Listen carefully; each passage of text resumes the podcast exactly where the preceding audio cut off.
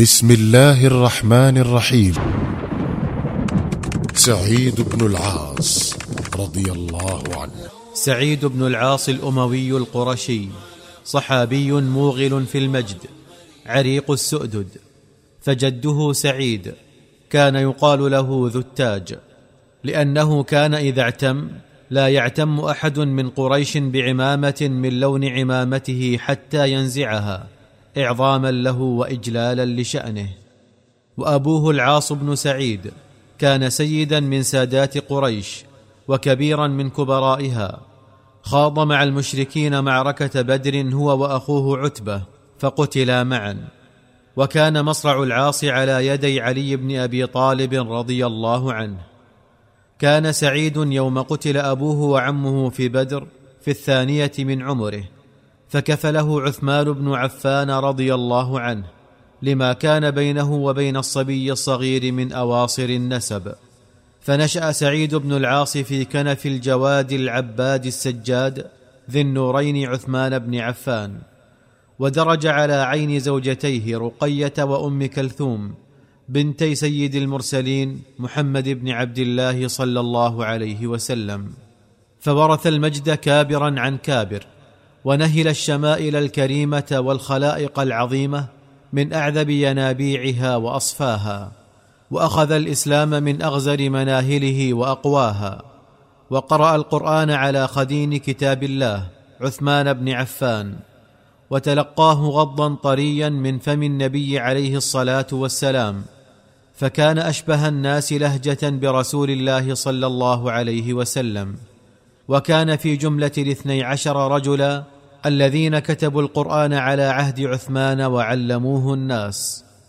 بدت على سعيد بن العاص علامات السيادة منذ كان فتى يافعا، فقد روي أن امرأة نذرت أن تعطي بردا ثمينا كان عندها لأكرم العرب، فقيل لها أعطه لهذا الغلام، يريدون سعيد بن العاص، فسميت الثياب الفاخرة بعد ذلك بالسعيدية نسبة إليه.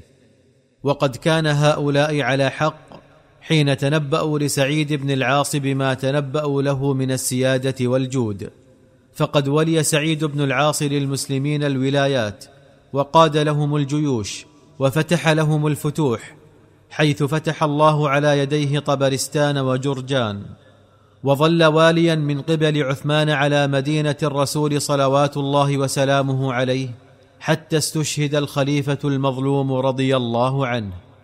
لكن الصفة التي غلبت على سعيد بن العاص هي الأريحية والجود، حتى إن معاوية بن أبي سفيان لقبه بكريم قريش. فقد أغدق الله على سعيد بن العاص المال بغير حساب، فجاد به سعيد على عباد الله بغير حساب أيضا. وقد رويت له في ذلك أخبار رائعة كثيرة، وحكيت عنه قصص فذة مثيرة ملأت صفحات التاريخ ثناء وضياء. من ذلك أن سعيد بن العاص كان يصر صرر المال في كل جمعة، ويضعها بين أيدي المصلين من ذوي الحاجات، حتى إذا فرغوا من صلاتهم أخذوها فرحين بها من غير مسألة. وكان رجل من القراء يحضر مجلسه ويأخذ عنه كتاب الله، فافتقر وأصابته فاقة شديدة، فقالت له زوجه إن أميرنا سعيد بن العاص يوصف بالجود، فلو ذكرت له حالك فلعله يسمح لك بشيء. فقال ويحك، أتريدين أن تسلخي وجهي؟ والله لا أفعل. فما زالت تشتد عليه الحاجة، وتلح عليه زوجته في الطلب، حتى أتى مجلس سعيد بن العاص كما كان يأتيه كل مرة.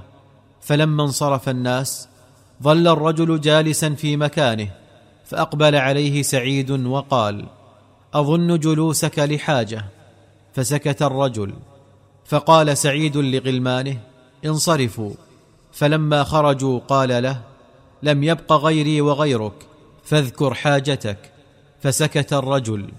فأطفأ المصباح وقال له رحمك الله، لست ترى وجهي، فاذكر حاجتك. فقال أصلح الله الأمير، أصابتنا فاقة فأحببت أن أذكرها لك فاستحييت. فقال له سعيد: هون عليك، وإذا أصبحت فلق وكيلي فلانا. ولما كان الصباح لقي الرجل وكيل سعيد بن العاص فقال له: إن الأمير قد أمر لك بشيء، فأت بمن يحمله معك. فقال: ما عندي من يحمله.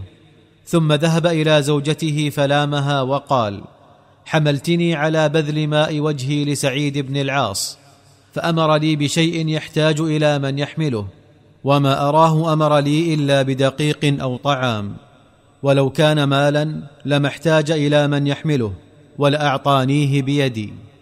فقالت المرأة: مهما أعطاك فإننا بحاجة إليه فخذه. فرجع الرجل إلى الوكيل فقال الوكيل: إني أخبرت الأمير أنه ليس لديك أحد يحمل عطيته لك، فأرسل إليك بهؤلاء الغلمان الثلاثة ليحملوها معك.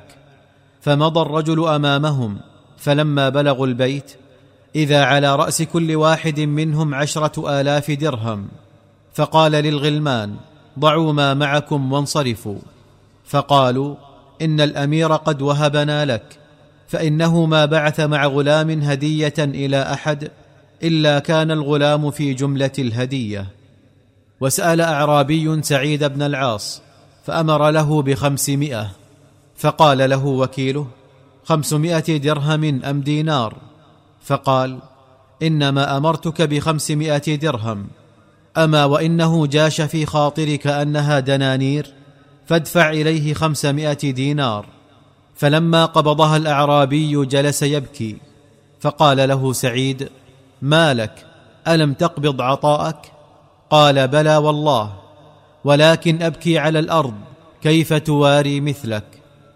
وكان سعيد يقول لابنه عمرو: يا بني، أبذل المعروف ابتداء من غير مسألة، أما إذا أتاك الرجل تكاد ترى دمه في وجهه من الحياء، أو جاءك مخاطرا لا يدري أتعطيه أم تمسك عنه، فوالله لو خرجت له من جميع مالك ما كافأته.